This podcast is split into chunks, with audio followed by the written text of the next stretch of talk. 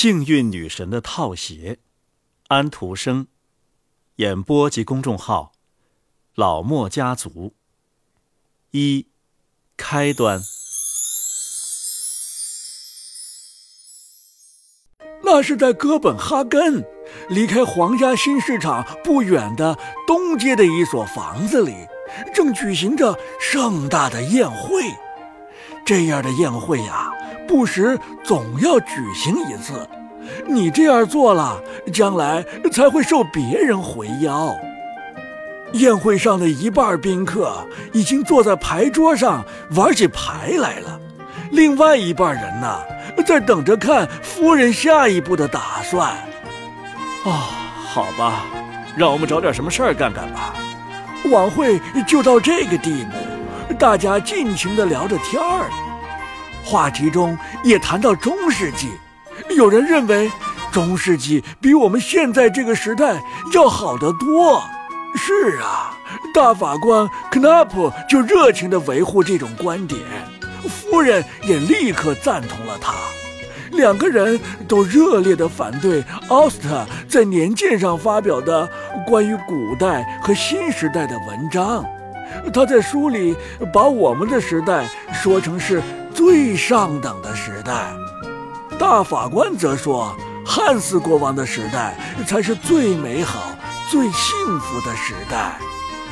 在那场并未因为报纸的到来，不过报上也没有什么值得一读的东西。而中断一刻的赞成和反对的争论中，我们不妨啊，到最前面放外衣、手杖、雨伞和套鞋的那间屋子去一下。这里坐着两位女佣，一位年轻，另一位年老。人们以为他们是陪着他们的主人，某位老小姐或者某位寡妇来到这里的。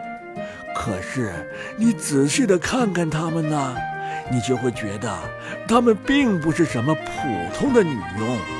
他们的手啊，很纤细，仪表和举止。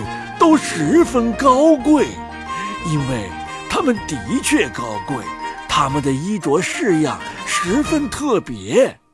他们是两位仙女，年轻的那位倒不是幸运女神本人，而是幸运女神的侍女的侍女。幸运女神比较次要的礼物由她分送。年老的那位看上去极其严肃。那是忧伤女神，她总是亲自出马办事儿，这样她才知道该办的事儿啊都办妥帖了。他们互相沟通着情况，讲讲这一天过得怎么样。她，幸运女神的侍女的侍女，只做了手头的几件微不足道的小事儿。她说呀，她从一阵急雨中救出了一顶新帽子。给一位诚实的先生带去一个地位很高的蠢材的问候，等等。不过他还没有办的，则都是很不平常的事儿。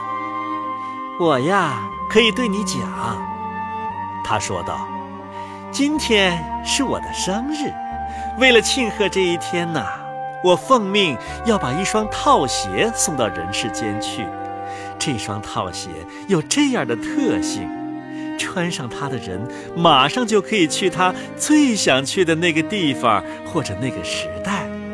他对时代或者地方的任何愿望都能立刻得到满足，这样凡人也终于能在世间有点幸福。啊！可是，你信不信？忧伤女神说道：“他呀。”会很不幸的，他一摆脱这双套鞋，他便会感恩不尽的。你怎么可以这样说？另一位说道：“哼，现在我把这双套鞋放在门边穿错了他们的人就会幸福。